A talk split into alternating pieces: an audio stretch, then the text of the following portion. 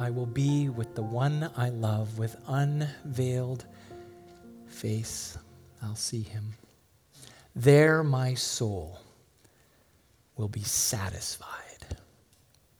That is the hope, brothers and sisters, that we hold on to. One day Christ will return and our souls will be satisfied. What a glorious day that will be. Well, I'm going to invite you to take your Bible with me as we turn to the book of Genesis. Genesis chapter 2, but I want to begin at uh, chapter 1, verse 31 through to verse 3.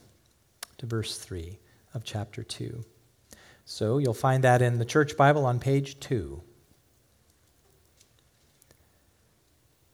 Genesis chapter 131 through chapter 2, verse 3. Let's give our attention to God's word being read. And God saw everything that he had made, and behold, it was very good. And there was evening, and there was morning, the sixth day. Thus the heavens and earth were finished, and all the host of them. And on the seventh day, God finished his work that he had done, and he rested on the seventh day from all his work that he had done. So God blessed the seventh day and made it holy, because on it God rested from all his work that he had done in creation. This is God's word. Would you join me in a prayer of preparation? Let's pray. Our Father in heaven, your word is a lamp to our feet and a light to our paths. It is living and active, sharper than a double edged sword. It pierces to the very core of our beings, dividing, figuratively speaking, joints and marrow, and discerning the thoughts and intentions of our heart. So, God, we know that this word has power because you say it does. And because these words have come from your mouth, they are our daily bread. We live by them. Lord, would you grant to us in this time of hearing, grant that we would hear from you that your words would transcend the words of a mere man, that you would accomplish in us what only you can do by your Holy Spirit. Father, I pray for myself in the proclaiming of it that I would be a faithful proclaimer, that what I say would only help and not hinder, and that you would give of us, all of us, hearts and minds that are attentive and ready to receive the food of your word. So we pray in all of this that Jesus himself would be glorified, and we ask it in his name. Amen. Uh, you know, just sharing a little bit with some of you uh, before the service, this, uh, this recent cold snap has made me long for warmer climate. I think we probably all agree. Uh, somebody shared this morning that they're going to be traveling to Florida. Kathy and I get that opportunity uh, mid March. We're going to go. Been invited by her brother to join with them for a time in the warmth. you know, but it, we think of vacations, and I was, I was reminded of when I was a kid. My parents told us that, that they were going to take us on a, a vacation to Florida, and, and there would be some other relatives there these were very close relatives, but we didn't get to spend much time with them through the year. We'd see them only once or twice in the year. So I was very excited for this, this trip. That was a last minute decision. We were going to join those relatives, and in my mind, we're just going to have an absolutely wonderful time. Well, when we arrived, we, we discovered that we couldn't stay at the same hotel, and that was a disappointment. Um, They had already been there some time, and so the time that we were there with them was actually only a few days. That was also a disappointment. In short, the trip failed to live up to what I imagined it would be. And it's not because anything was disappointing about the location, but basically because we could not be with our friends in the way that we had imagined. It was not about the place, it was about the people. Now, as we look uh, at this part of the creation story, this seventh day, I, I want us to notice that it's not so much about the place that God created, but it's about how, how God satisfies our deepest longings in Him. Now, when we put the focus on the place, when we put the focus on the stuff more than we do on the person of God Himself, we miss the very blessing that He intends for us. So, as we look at this passage of Scripture and seek to, to make application to our lives, and I trust that the Holy Spirit will, will certainly make these things clear to us, uh, I want to use uh, three headings just so that we can organize our thinking around this, and they are these. First heading is God completes or completed his work. Second, God rested from his work. And third, God gives us rest in his work. God gives us rest in his work. First of all, God completed his work. Have you ever finished a work week thinking, I have accomplished everything that I wanted to do, and it was all perfect? You ever had a week like that? Well, I've never had a week like that. I don't know anybody who's ever had a week like that. They said it was all perfect. And we think of, of, of craftsmen, people who make things. Um, even the most skilled of them will, will speak of things that they would do differently at the end of a project. And in fact, think of this thing, and I'm going to call out Aaron. He prayed for us, but Aaron crafted this, this beautiful lectern. And, and though my eye cannot see any flaws, it is beautiful. He has told me about them. He said, Well, there's this and there's that. I'm going, I don't, well, I don't see it. He is an excellent, albeit imperfect craftsman because he is not God. You see, only God can say it's absolutely perfect, it is absolutely complete. And God did say that. Chapter 1, verse 31. God saw everything that he had made, and behold, it was very good. Everything Everything was the entirety of the cosmos the galaxies, the planets, and the land that he had prepared for man to dwell in.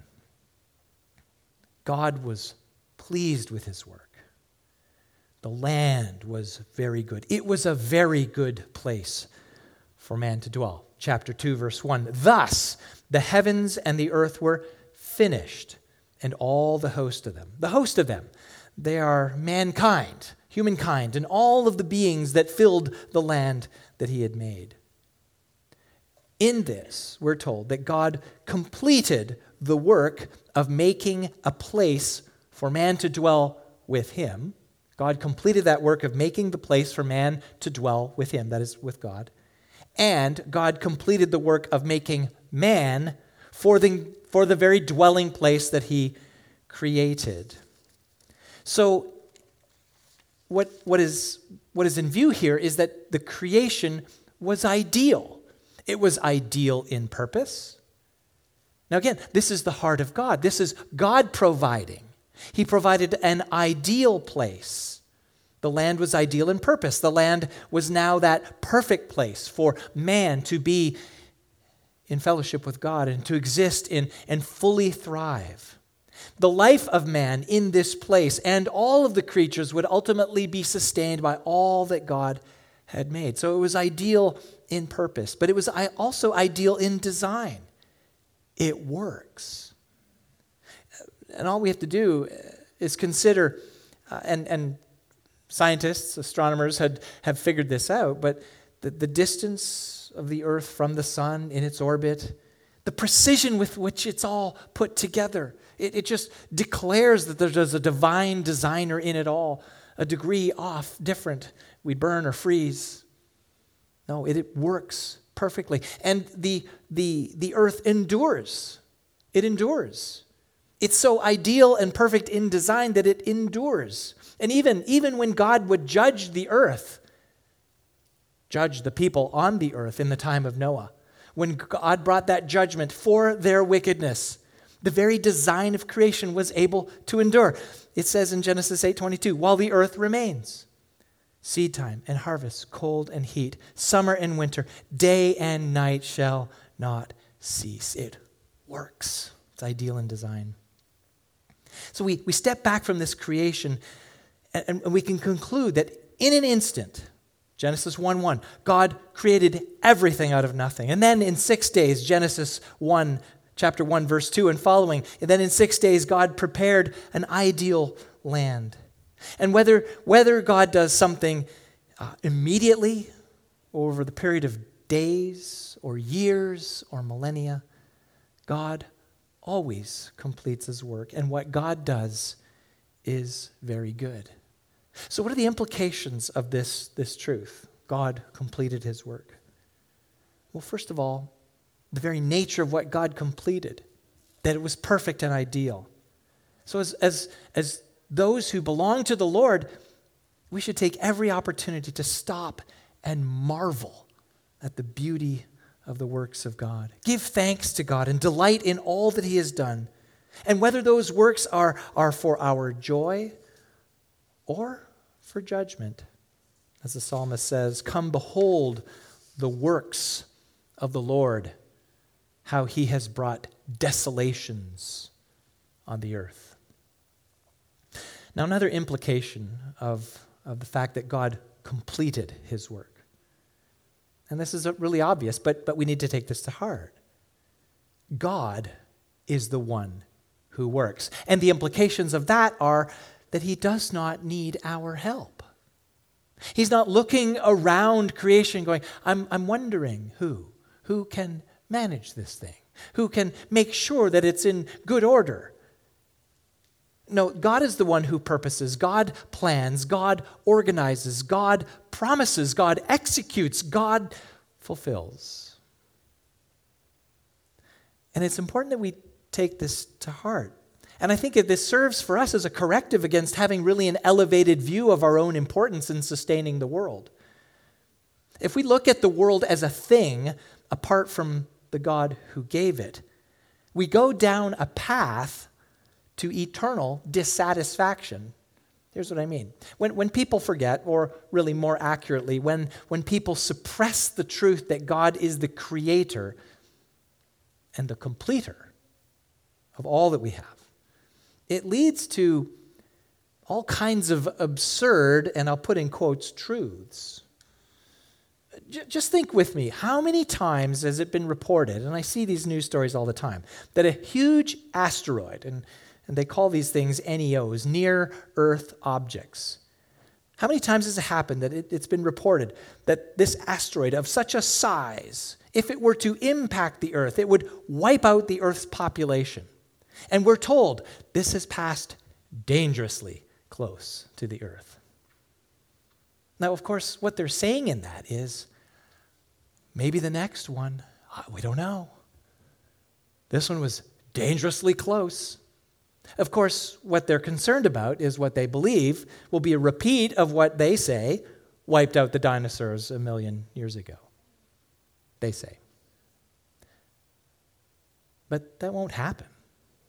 It's not in the plan. The earth must remain until Jesus returns, as he has promised. And even when we think about it, if there are worldwide catastrophic events like a pandemic, God is in control of that.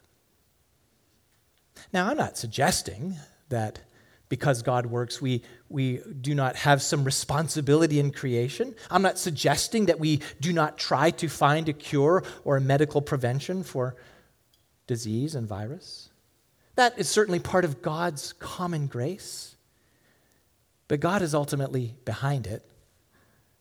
If we find the vaccine, God ultimately gave the knowledge. If we find a treatment that's effective, God ultimately gave that knowledge. So that there is a pandemic or a tornado or a flood or a hailstorm or cancer or heart disease God has permitted it, and He is in control of it. And whatever He has promised in this world will absolutely come to pass. God will complete His work, and He will complete it according to the timetable He has already planned. Now, that's creation. That's the earth. That's the cosmos. And if God has and will complete his work of creation, how much more, how much more will he complete his work in you and me? Now, while God has finished his work of creation, because of human rebellion, that's our sin, he is still working in his people to make them new creations. Now, if you're a child of God this morning, if you have put your own trust in Jesus, if you understand who he is as Savior, if you have seen through the pages of the Scriptures, if you've heard it and taken it to heart, as is preached always here, that Jesus, the divine Son of God, took your sins to the cross, paid for them there with his own life. If you have believed that, then God is working everything around you and in you to complete the work of making you like Jesus in character. A familiar passage, Romans 8, 28. And we know that for those who love God, all things work together for good. For those who are called according to his purpose. For those whom he foreknew, he also predestined to be conformed to the image of his Son, in order that he might be the firstborn among many brothers. And those whom he predestined, he also called. And those whom he called, he also justified. And those whom he justified, he also glorified. Now, we look at our own lives. We think, wow, it seems like a pretty slow process, doesn't it? It might seem like your own journey is one of fits and starts. You believed in Jesus but you're discouraged because you're not making the progress that you thought you would make. Take these words to heart. God completed his work of creation, and he will complete his work in you, the Apostle Paul says in Philippians 1 6. I am sure of this, that he who began a good work in you will bring it to completion at the day of Jesus Christ we cannot rightly relate to God unless that we acknowledge that he is the creator that he has finished his work for us to dwell with him he finished his work of preparing a place and he will finish his work of conforming you to the very image of his son well second god rested from his work. He rested from his work. We're talking about work, but you, you know what this is like when you've had a really busy week, when, when the work just seemed to pile up and you couldn't seem to get ahead of it. I'm sure you've had a week like that. And, and each night is marked by the fact that you go to sleep thinking about all that you have to accomplish the next day. Right? It's just a cycle. But then, then comes the weekend.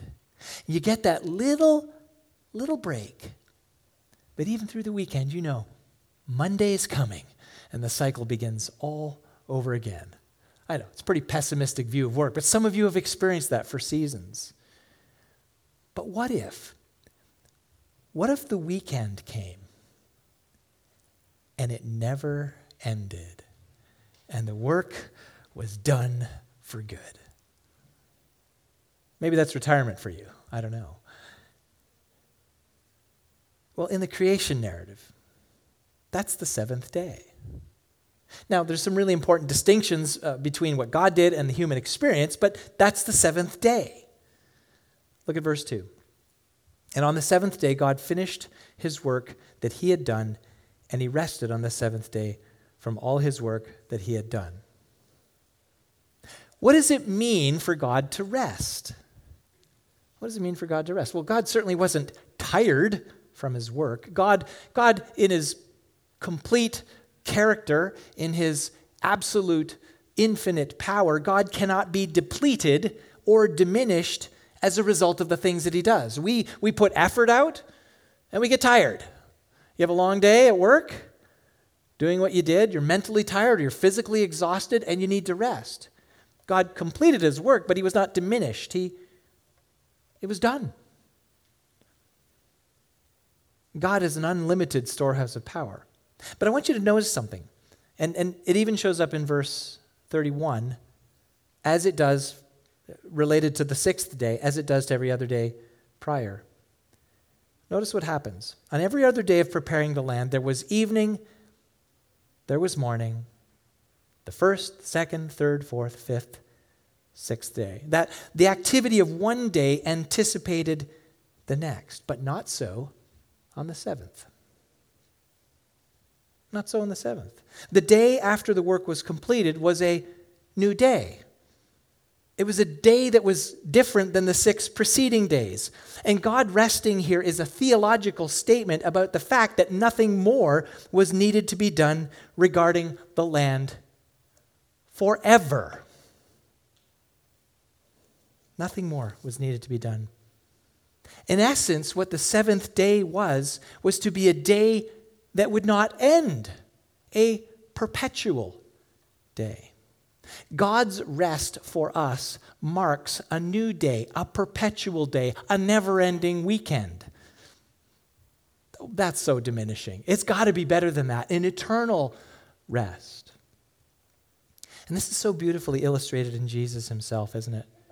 Now, if you, we recently made our journey through the Gospel of John. It took a little time. But, but one of the things that, that stood out in my mind is how often Jesus said that he came to do the work that the Father had given him to do.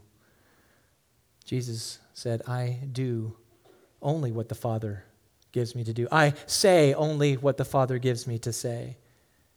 So, as the Word of God, who was in the beginning with God, and who was and indeed is God, Jesus, He completed his work to restore us to fellowship with God and then rested. Nothing more to be done. The writer of Hebrews, chapter 1, verse 3, explains he is the radiance of the glory of God and the exact imprint of his nature. So, really, sharing, uh, telling us the very identity of who Jesus is as the divine Son of God. He is the radiance of the glory of God, the exact imprint of his nature, the very image of God. And what does he do? He upholds the universe by the word of his power. But then, speaking of what he accomplished on the earth, after making purification for sins, he sat down at the right hand of God. At, sorry, at the right hand of the majesty on high. He sat down.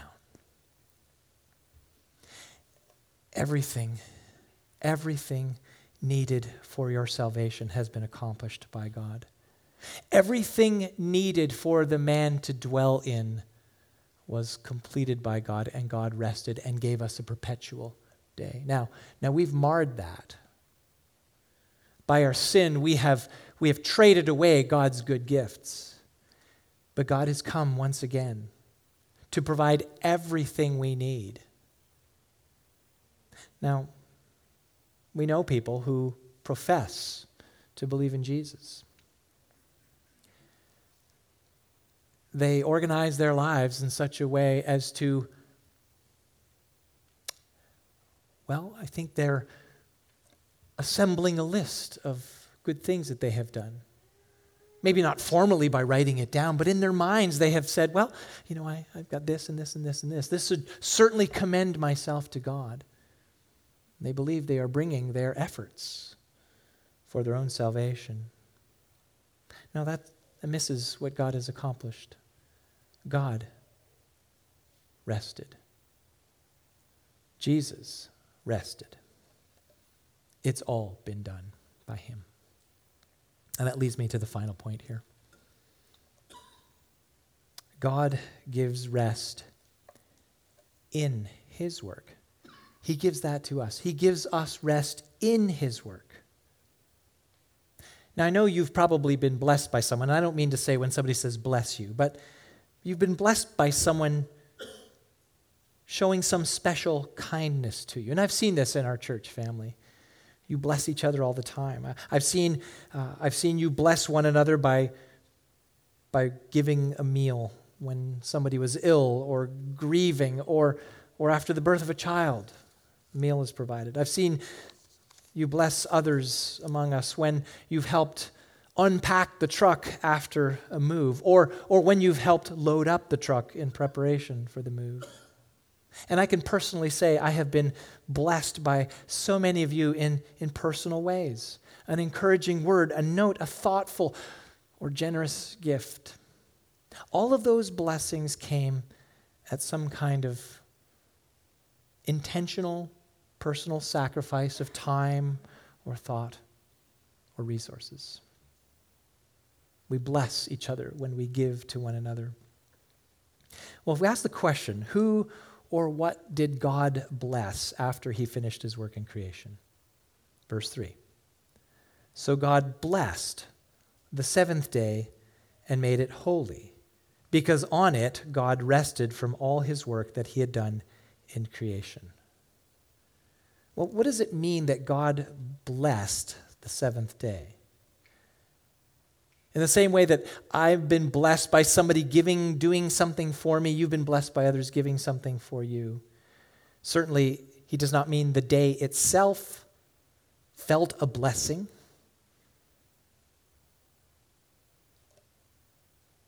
When God made the seventh day holy, did, did the day itself have some appreciation that it was different from the other six? No, that's not what's in view. Now, did God bless the seventh day and make it holy for his own sake? Did he do that for himself? Did God bless himself? In a, in a sense, he did, but this is important. He blessed that day for his own sake only as it regarded the fact that he created already, he had already created man in his own image. And even though the man and the woman, humanity, is not mentioned here, the blessing of the seventh day has him in view. When God blessed the seventh day, he blessed it and made it holy for the good of his people. That's what he did. And that's the point. God blessing the seventh day was an act of his goodness toward his people. Because God gives rest in his work. He gives us rest in his work. Now, how are his people to rest in what God has given? How are we, as the people of God, how do we rest in what he has given? We trust him. God's people rest in what he has given by trusting him. That's it. That's the basic truth. Trust him. Everything that God did, everything that God did, he did so that man in the creation story. What God did, He did so that man would not have to work. He gave him everything so that he could simply enjoy fellowship in a context, enjoy the good gifts of the land where God would dwell with them, to have fellowship with Him. Now, we have to look ahead to make sense of this. We'll see in chapter 3, and we'll, we'll deal with that uh, in a few weeks. We're going to see how man chose not to rest in what God had given them. Instead, he, the, the, the man and the woman, they set their hearts on what God had forbidden. And Bobby talked about this in the Sunday school class this morning. They, they simply didn't trust God. They chose not to rest in what he had provided. Now, what was the consequence of their sin? What, what happened as a result of not trusting God? Toil, work. The ground was cursed. This is so very revealing. God gave mankind a forever rest. But man was dissatisfied. And the result had to work. Genesis 3, I'll read it. 17. Cursed is the ground because of you. In pain you shall eat of it all the days of your life. Thorns and thistles it shall bring forth for you, and you shall eat of the plants of the field. By the sweat of your face you shall eat bread till you return to the ground. so we'll get to the picture of what God provided for them in Eden and all that was there. But no longer would they simply enjoy that low hanging fruit, that veritable buffet of, of delights. No longer would they have that perpetual day that God had given. Now they would have to work away from the presence of the Lord. Now, this is the big picture story of the first five books of the Bible Genesis to Deuteronomy. Really, if you, if you treat it like one big book with, with five major chapters. That's a great way to, to picture this. It's called the Pentateuch. It's really about how God provided a land for his people, how God's people squandered what they had been given because of unbelief, and how God graciously provided a way for them to be restored to the land again and find rest again. So, track this with me. God gave Eden, right? The place of perpetual rest, but the man and woman lost it because of unbelief. In the very curse, God promised an offspring that would bruise the head of the tempter serpent. Now, outside of the garden, man toiled, but he held on to that promise. Now we fast forward to Noah. Noah's name means rest. But what happened? And, and God judged the earth, right, because of the wickedness, but, but there's Noah. His name means rest. God wipes out every creature from the faiths of the earth, apart from Noah and his family, the man called rest. The human family is built up again. Is this it? No, not yet. God sets apart, as we continue through the story, God sets apart one man's family from all the others Abraham and his descendants. Where do they end up? In slavery in Egypt. And they're promised, as God rescues them once again, they're promised a land a land flowing with milk and honey. They're promised that they will once again possess Eden, not for the sake of the land itself, but so that they can dwell with God, so that they can be His people and God would dwell among them. What happened? They had an opportunity to take the land. God said, Here it is. They said, No, no, no, we can't. They're too big. We, we can't overcome them. They wander in the wilderness for 40 years. And by the time we get to the end of Deuteronomy, they're on the, the precipice of possessing the land. Your God, Deuteronomy 25 19, your God has given you rest from all your enemies around you in the land that the Lord your God has given you for an inheritance to possess. Joshua reminds them of the same truth. They're just about to possess the land.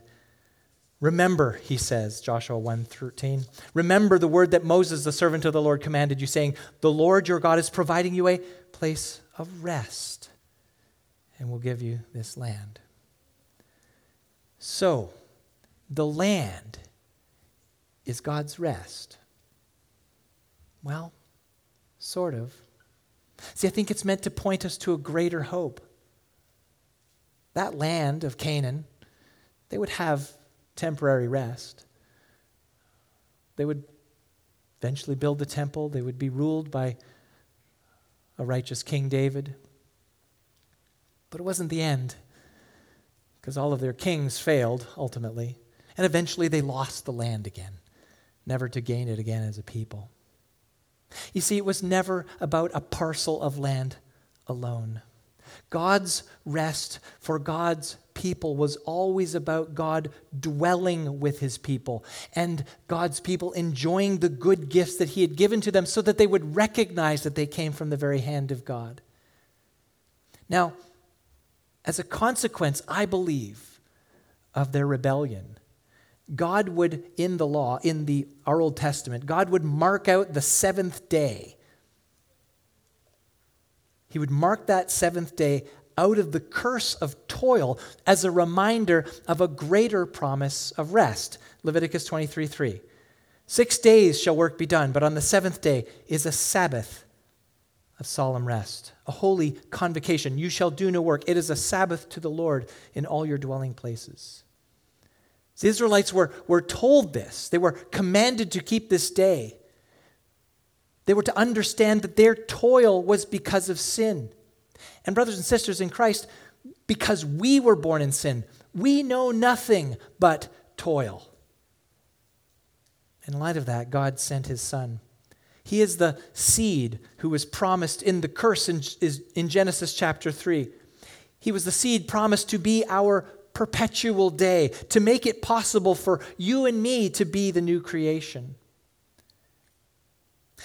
In his teaching, when Jesus was challenged by religious leaders about the very Sabbath, as Jesus would heal on the Sabbath, he would do things in keeping with the blessing of God on the very Sabbath, restoring, healing, giving of himself, giving joy, good gifts. The religious leaders looked at him and they sneered at him, saying, You're working. Yes, God works for our rest. God has worked so that we find rest in His work. Yes. Now, of course, Jesus uh, affirmed the importance of the Sabbath day, but he corrected the distorted understanding of it that had taken hold in the minds of people. It's exemplified by the very religious leaders of his day. Uh, Mark chapter 2, 27, 28. He said to them, when he was criticized for what they were, he was doing with his disciples, the Sabbath was made for man, not man for the Sabbath. So the Son of Man is Lord even of the Sabbath. Now, as I thought about this, unpacking what Jesus says, here's how I see it man was not made, he was not created in order to honor the seventh day of the week. The Sabbath, the eternal rest, was made because God graciously provided for his people. And Jesus is Lord of the Sabbath. Jesus is our Sabbath. Jesus is our eternal rest. God has come to us in our toil. God has come to us in our weariness, a weariness that is a consequence of our own sin. It is a consequence of our own rebellion. And God sent his son Jesus to work in our place that we might find rest in him. Jesus said, Come to me, all who labor, labor and are heavy laden, and I will give you rest. Take my yoke upon you and learn from me for I am gentle and lowly in heart, and you will find rest for your souls. The point, the point was not ultimately a land. The point was rest for your very soul in the presence of God, to enjoy Him forever. So let me ask you this morning Are you weary? Are you burdened down? God gives you rest in His work. What do you need to do? You need to believe. You need to believe. Believing is resting in what God has done for you. Now, we need to be constantly reminded of this message. I want you to listen to this exchange. This is in the context of, of Jesus' teaching after he fed the 5,000. Listen to this exchange between Jesus and, and some who are trying to figure out what they needed to do. He said to them, Do not work for the food that perishes. And he's talking about work, but for the food that endures to eternal life, which the Son of Man will give to you. So play on words. Don't work for stuff that perishes, but work for that which the Son of Man will give to you. for on him God the Father has set his seal. So they asked the question for clarification. Then they said to him, What must we do to be doing the works of God? Jesus answered, This is the work of God. This is the kind of work God wants of you. This is the work of God that you believe in him who he has sent. That's the work. It's not really work, it's trust. So if you have believed, if you have found your rest in Christ, if you're waiting for the fulfillment of the eternal rest when he returns, what do you do in the meantime? Continue to trust. That's what we do. The Apostle Paul, I would say, cleverly explains the work of trusting. Philippians 2. Therefore, my beloved, as you have always obeyed, so now, not only as in my presence, but much more in my absence. Work out your own salvation with fear and trembling. Now, if we stopped there, we would have a, a wrong view of salvation. Work out your own salvation with fear and trembling. What does he mean? Well, we have to have verse 13. For it is God who works in you, both to will and to work for his good pleasure. So, work out your own salvation. That is to say, live now in the light of the promise of an eternal rest with Christ. That promise of, a, of being in his presence. Live your life in light of that by trusting him now. That's how we work out our salvation. We continue trusting Christ. So, so here's how we live. We don't feel the rest. I get it. Some days we, we, we look at ourselves and we, we think, I, I failed. I'm not measuring up. I'm not enjoying. When we fail, we look to Christ and confess. And, and we look around us and we think, this doesn't feel very restful. Yes, I know. This isn't Eden. Circumstances in this life, there's grief, loneliness, disease. You feel the turmoil in the world. Everything seems to be lacking rest. The pandemic Hebrews 4.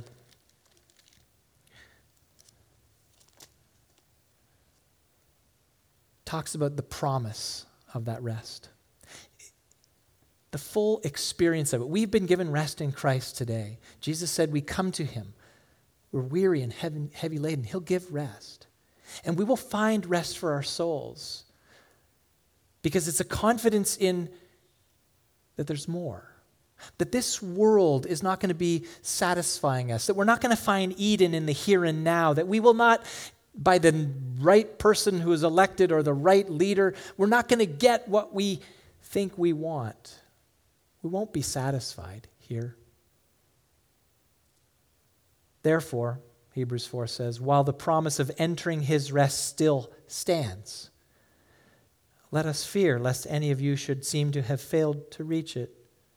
For good news came to us just as to them, but the message they heard did not benefit them because they were not united by faith with those who listened. For we who have believed enter that rest.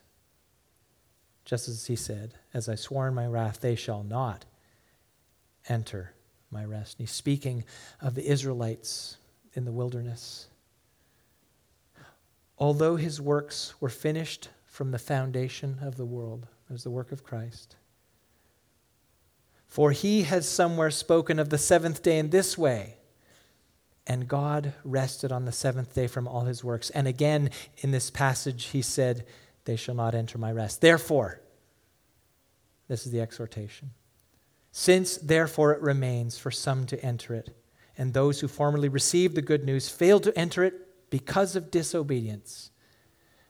Again, he appoints a certain day today, saying, Though David so long ago afterward, in the words already quoted, here's the exhortation Today, if you hear his voice, do not harden your hearts. It is the great temptation in the world today to harden our hearts. Do not harden your heart.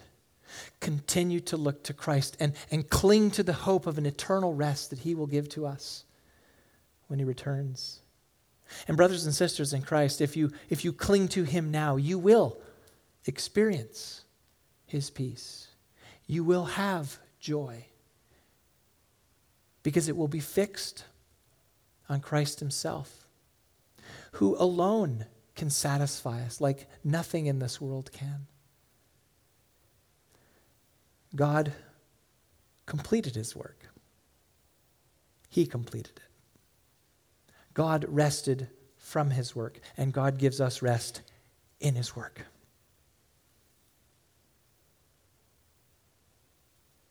Flip to the end of the Bible, and we read these words from Revelation 22 17. I'll close with this. The Spirit and the bride say, Come. And let the one who hears say, Come. And let the one who is thirsty come. Let the one who desires take the water of life without price. There is for us an eternal rest in Christ. And Jesus bids us, Come. Take from his hand. Let's pray. Father, we are grateful for the promises of your word. We can fix our own hope on the Lord Jesus, who is the author and perfecter, completer of our faith. We fix our hope on him because for the joy set before him, he is the one who endured the cross and despised its shame. So, Lord, remind us as we long for completion, as we long for an eternal rest. Keep us faithful to that day. And Lord, for those who are around us, wandering, looking to build their own promised land, may we, your people, be ready to point them to the true promised land in the Lord Jesus Christ Himself. May Christ be glorified in all of these things, and we pray it in His name. Amen.